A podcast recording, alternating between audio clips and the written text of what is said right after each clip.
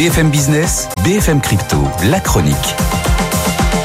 Et les cryptos, on les retrouve évidemment tous les jours avec Antoine Larigauderie. Antoine, bon, on a connu une grande hausse hein, euh, la semaine dernière, donc là on temporise un peu sur les cryptos si on regarde bien, on a des progressions quand même spectaculaires hein, sur 5 jours, plus 4,6% pour le Bitcoin, l'Ether plus 10,8%, Cardano quasiment plus 15%, XRP et Solana sont un petit peu en retrait, cela dit.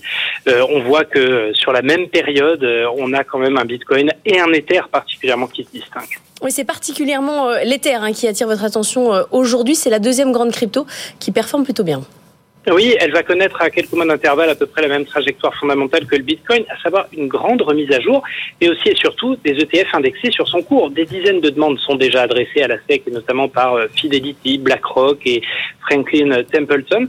Et comme on l'a vu, l'extraordinaire rallye du Bitcoin et de l'ensemble du marché a surtout cette perspective comme catalyseur. Et l'Ether a toutes les chances d'en profiter aussi, d'autant que selon le courtier américain Bernstein, la crypto d'Ethereum a toutes les chances de devenir le nouveau chouchou, le nouveau darling, comme ils disent, de la gestion institutionnelle, notamment grâce à des frais de transaction modérés sur les cours spot, qui vont encore baisser en plus avec la nouvelle mise à jour Denken prévue le, mois prochain, peut-être même avant le halving du Bitcoin.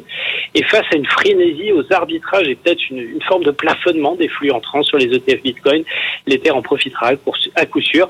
Bernstein estime la probabilité d'un feu vert réglementaire aux ETF euh, Ether Spot à 50% pour le mois de mai et 100% avant la fin de l'année, de quoi sans doute alimenter la course que livre en ce moment l'Ether contre le Bitcoin et la dynamique la plus forte est clairement du côté de l'Ether ces derniers jours.